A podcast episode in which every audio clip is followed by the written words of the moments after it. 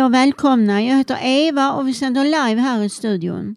Vi är Fontänhuset, en arbetsrehabilitering för dig med psykisk ohälsa. Vi befinner oss på Engelbrektsgatan 14. Vi har en intervju med sexologen Helena Sivers och vi ska också höra min livsberättelse om mig. Men först en låt.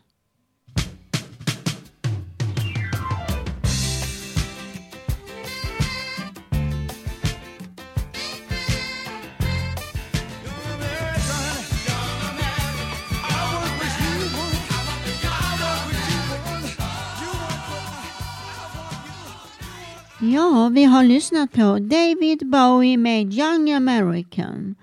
Jag frågade Helena om hon ville komma hit på en intervju. Helena har många års erfarenhet som sexolog. Hon sitter även med i Fontänhusets styrelse.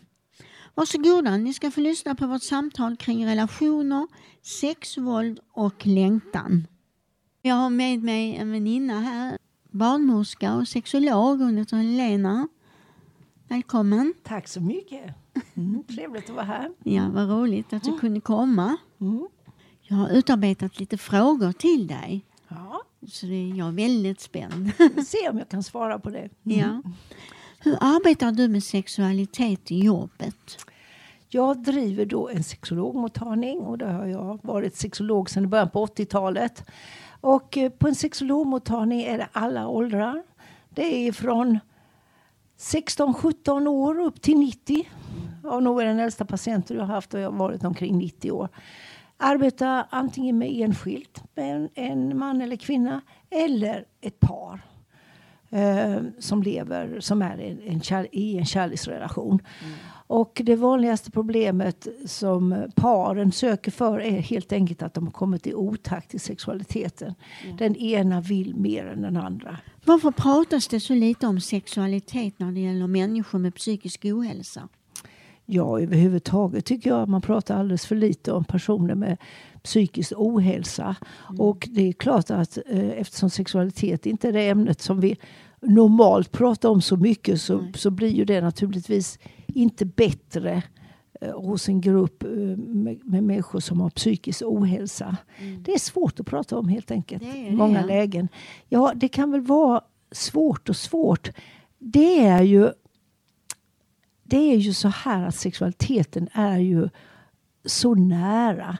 Vi alla människor har ju en sexualitet. Vare sig man vill eller inte så har man ju en sexualitet. Ehm, eh, och- och det betyder ju att, att det blir ju väldigt personligt och väldigt nära. Så därför tror jag det är så att det blir svårare att prata om det. För det berör oss definitivt alla. Jag har aldrig haft någon att prata om sex med. Nej, det är nog inte så många av oss som har det. Ja, om vi har en bra partner så kan vi ju prata med honom eller henne. Vi är väl många som har växt upp på, hos föräldrar som aldrig pratade sex Nej. med en. Eh, Det har blivit mycket bättre genom åren, vill jag säga. Och sen kan det ju vara svårt att prata om, för det är ju väldigt intimt med sexualitet. Ja, det är det ju. Mm. Det är intimt. Så det, och ibland kanske det är bra att vi har en integritet om vårt eget sexliv, att vi inte blottar det till höger och vänster. Men det är ju inte fel att inte göra det. Absolut inte. Det är det ju nej, inte. Absolut inte. Det är Där- bättre att vara lite grann eh, noggrann på vad man pratar om. Ja, det kan jag tycka också. Mm. Att man inte ger ut sådant som man sen ångrar att man Nej. har pratat om sig själv. Jag tror att det är så med sexualiteten. Att vi är helt enkelt lite blyga många gånger att prata om det. Och kanske så ska vara. Precis som vi sa att, att man ska ha en viss integritet Mm. om sin egen sexualitet. Men däremot så är det ju synd att vi inte pratar mer om det när vi verkligen behöver. När vi behöver få hjälp, när vi kanske inte vet riktigt vart ska jag vända mig eh, med den här frågan. Det kan vara allt ifrån könssjukdomar, eh, aborter, eh, dåliga relationer, vad, hur, vad jag har för sexuell läggning. Det, blir ju mycket, det är ju mycket bättre men fortfarande finns det mycket att göra på den fronten. Ja.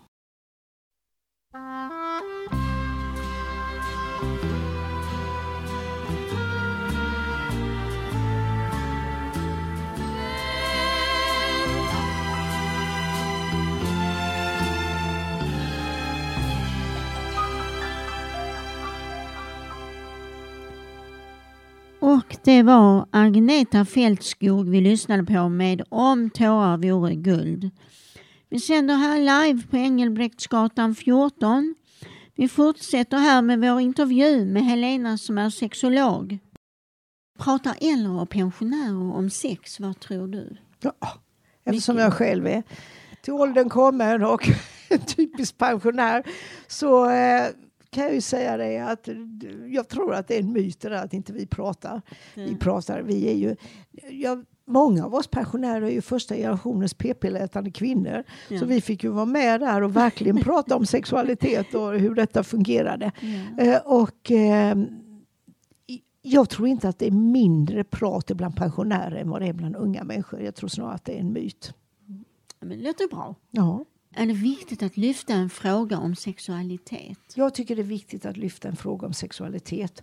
För då kan jag som motparten, vem, som, vem det nu är som ställer frågan, säga och, och, och kanske få svar på frågor som jag undrar. Eller kan jag bara säga ja, det är helt okej. Ja, och då får jag bli respekterad för det. Ja, det låter bra. Mm. Men att få med sexualiteten som en viktig del i livet. Ja. Så tycker jag är viktigt. Att det finns inte bara prata exempelvis i sjukvården om kost och motion Nej, nej. och vad man ska undvika utan också titta på hur har, har jag det med min sexualitet? Är den bra? Är jag nöjd? Har jag några bekymmer? Vill jag, ha, vill jag diskutera det eller inte och bli respekterad för det?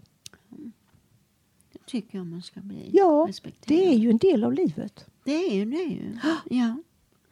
När Jag brukar säga så här för att besluta det hela. Att skulle jag sluta mina livsdagar på hospice exempelvis Mm. så kanske sannolikheten är liten att jag just då vid det tillfället har lust med att ha någon akt. Mm. Men jag ska bli betraktad som en sensuell och sexuell människa till livets slutskede oavsett var jag hamnar i vårdapparaten Mm.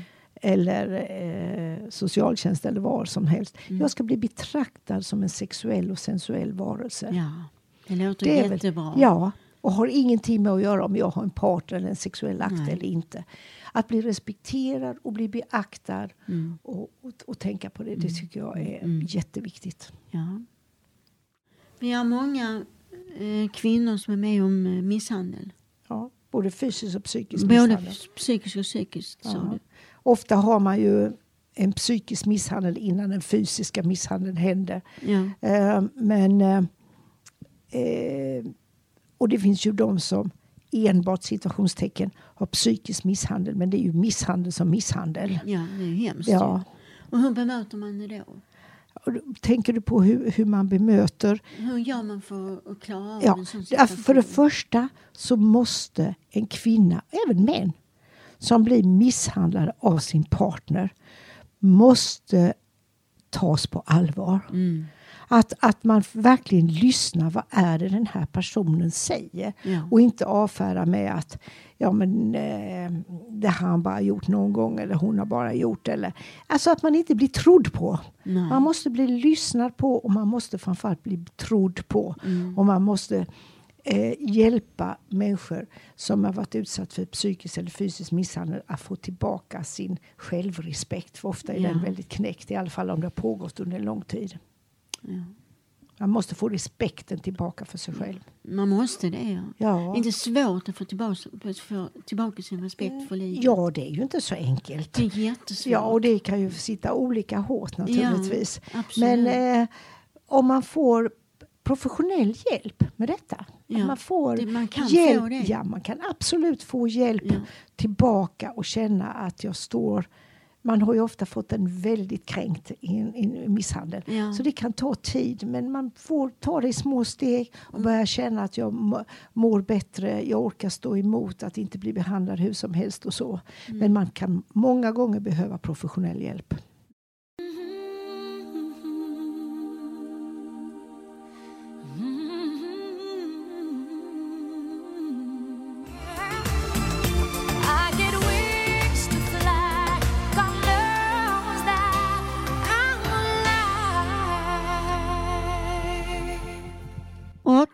Och vi har lyssnat på Celine Dion, låten I'm alive.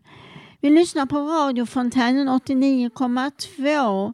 Vi ska fortsätta lyssna på Helena som är sexolog. Om man lever i en relation om den ene vill ha sex men inte den andra. Ja, då brukar jag säga att då har man kommit i otakt.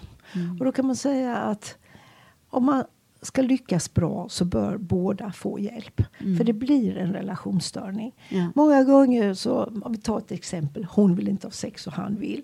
Så ringer hon och så säger hon att ja, det, jag behöver bara komma. För det, är inget, det är inget fel på hans sexualitet, det är fel på min. Och då kan säga, nej det är inte fel på någons sexualitet. För det första är det bra om ni kommer båda två. Och för ofta är det så att den som tycker sig inte vilja den har liksom bäddat tillbaka sin sexlust. Och det kan vara en man och det kan vara en kvinna som gör det här. Och man kan leva i vilka förhållanden som helst. Men Ja. det är en av parterna som gör det här. Då brukar jag säga att man har bäddat tillbaka sin sexualitet. Ja. Det kan vara olika orsaker. Det kan vara hormonellt, både för män och kvinnor. Det kan vara eh, depression, det kan vara nedstämdhet. Man tycker inte om sig själv. Citationstecken. Det kan vara en relationsstörning. Men det finns liksom ingen quick fix på detta. Att man kan ta en tablett och så blir man tänd igen. Så funkar det inte. Utan Nej, då måste nej. man titta, vad är det som ligger på lusten? Ja. Och då den personen som ofta har den nedbäddad, som jag brukar säga, under madrasser. Den känner sig må- många gånger skuldmedveten. Eh, blir ledsen på sig själv. Varför tänder jag inte på han eller henne? Eh, varför är det så här?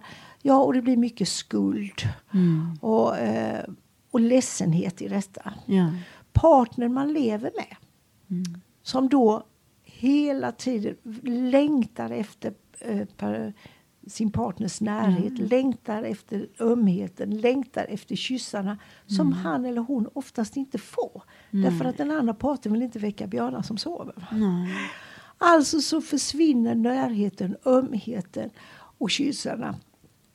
Vilket gör att den parten som då tycker att den har lust eh, kan känna sig väldigt åsidosatt, känna sig väldigt ensam. Ja. Och eh, saknar sin partner helt enkelt. Ja. Och det är inte den sexuella akten som kanske är det viktigaste utan det är all den andra biten. Man kommer in i ett ekorrhjul som man behöver ta och lösa. Eh, om, om vi ser ett sånt par så får man ju bena upp och se vad är orsaken. Är det en dålig relation så kan det ju hända att det är familjeterapi som behövs. Va? Men om det inte är det utan det är egentligen bara att man har kommit in i ett ekorrhjul så jobbar vi med någonting som heter, vi sexologer, något som heter sensualitetsträning. Jag tycker det är ett tråkigt ord så jag säger eh, gossesex. Mm. Det vill säga partnerna får gå hem, eh, om vi tar då man, kvinna, eh, så ska hon ha trosor på, han ska ha kalsonger på och så ska man ha sex två gånger i veckan utan att röra varandras könsorgan. Så kan man säga att det är lättfattat eh, förklarligt är. Och det är det att båda parterna börjar komma nära varandra igen utan att det ställs krav att det till varje pris ska bli samlag. För det är ju det som den partner som inte vill ofta drar sig undan. Ja. Och då kan paret komma väldigt nära och börja känna, ja men jag har ju lust. Det var inte så farligt. Alltså man bryter en cirkel. Ja. Det behöver inte vara mycket större problem. Det kan vara andra problem också. Men jag vill bara säga att det kan vara ganska, ganska enkelt när man bryter det här negativa mönstret. Att återkomma till och se att jag har visst lust till min partner. ja, men är Min partner har lust till mig. Mm. Det, det brukar vara ett väldigt effektivt sätt. Ja, ja.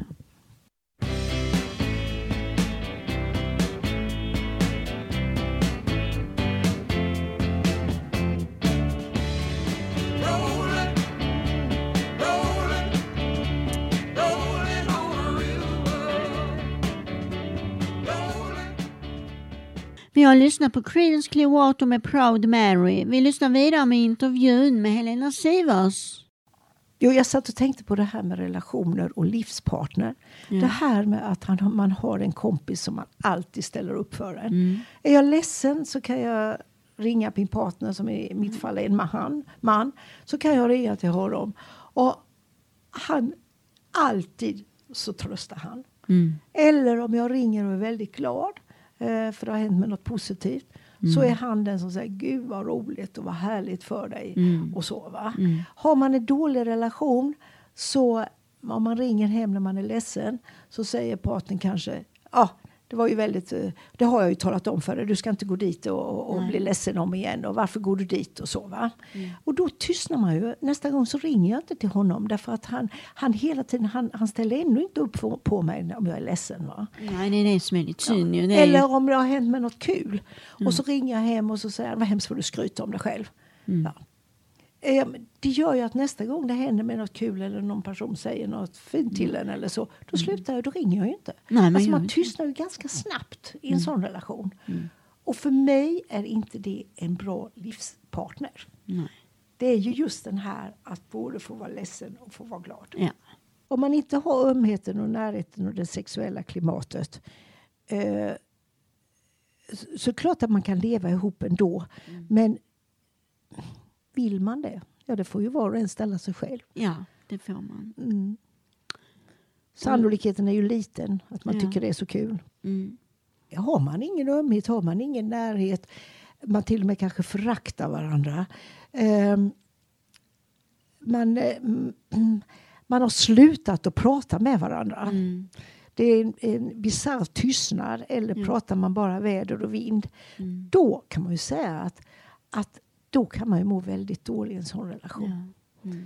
Eh, men man är, håller fast vid den beroende på många olika saker. Man är rädd för att bli själv eller ekonomin eller någonting sånt. Mm. Eh, men må så bra i den gör man ju inte. Nej, jag förstår. Mm.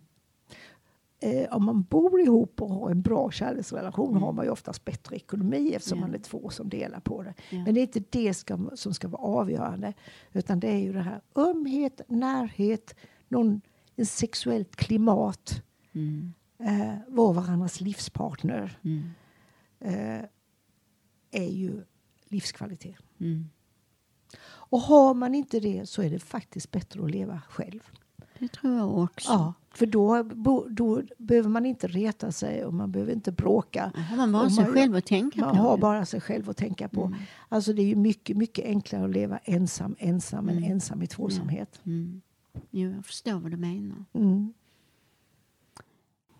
Om man sitter i en sådan situation kan man ta kontakt med någon då som en psykolog eller? Ja, och man kan ta, framförallt, man kan ta framförallt ta kontakt med familjerådgivningen. Ja, familjerådgivning? som par eller man kan även som enskild person komma dit. det kan man. Ja, Mm. Och prata liksom hur ska jag göra och hur känner jag Mm. och är det här rätt och så. Mm.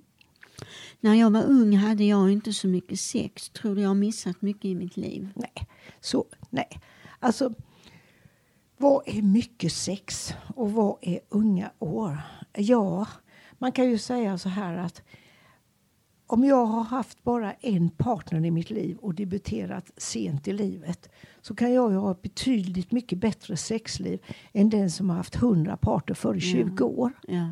Alltså det har ju inte med antal partners Nej. eller vilken ålder jag började med det. Utan det handlar ju om att jag har gjort det här för jag vill det. Och jag har sagt ja och jag har sagt nej. Ja, ja.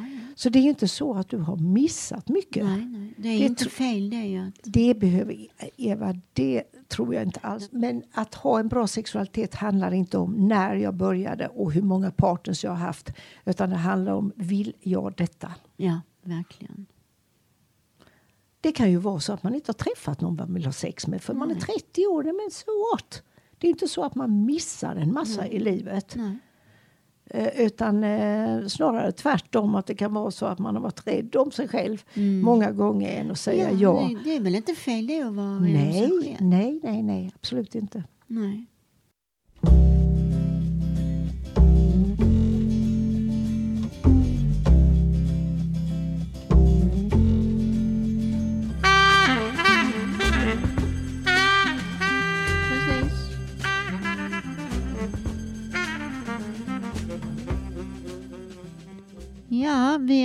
Vi är mitt inne i programmet och låten vi hörde på var Walk of a Wild Side med Lou Reed. Och vi tackar Helena för en fin intervju. Vi har fått tips om hur man lever ett samliv, hur man löser problem kring sitt sexliv. Och efter nästa låt ska vi lyssna på min livsberättelse.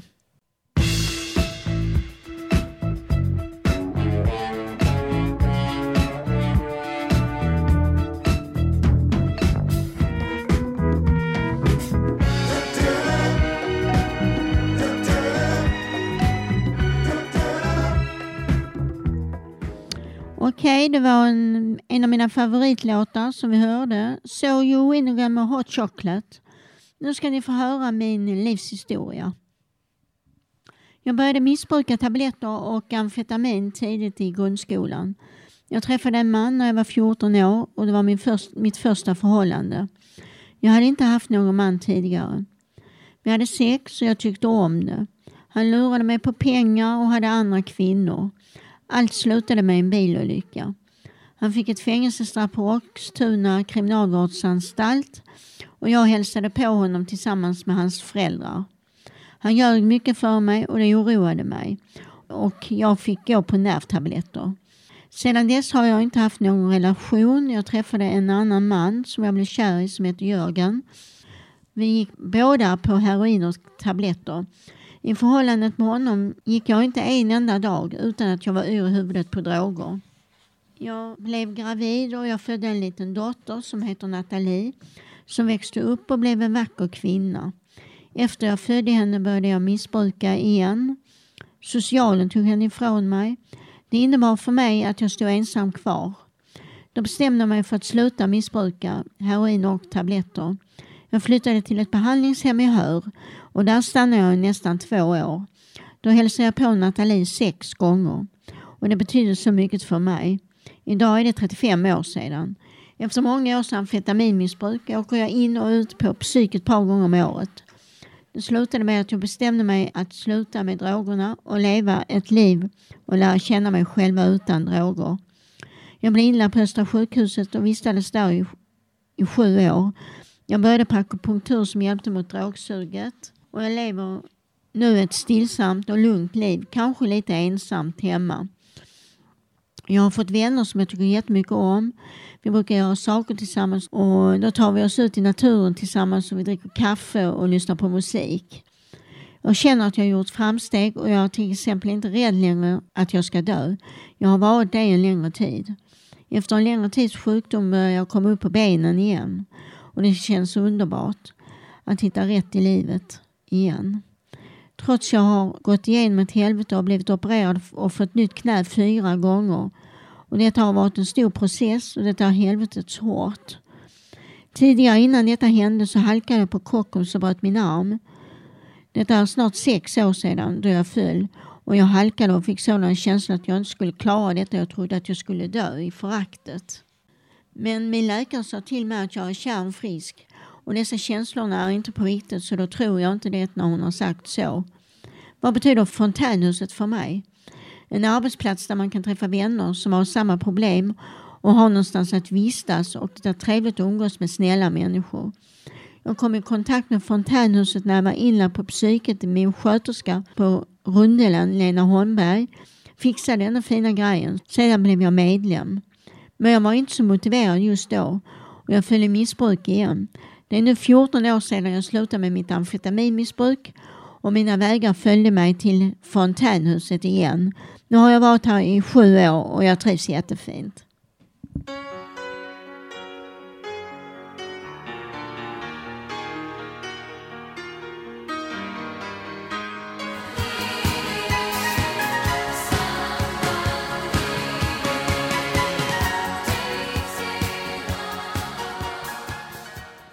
Ja, det var The Winner Takes It All med ABBA. Ja, vi närmar oss slutet på vårt program. Och vi tackar Helena Sivers för en fin och intressant intervju. Vi tackar radiolyssnarna. Och jag tackar dig Ronny Bert för tekniken. Och sedan en liten hälsning till alla mina vänner i Malmö. Jag älskar er allesammans. Ha det så bra. Vi hörs nästa vecka. Hej hej, kram kram. My lover's got humor. She's the giggle at a funeral. Knows everybody's disapproval.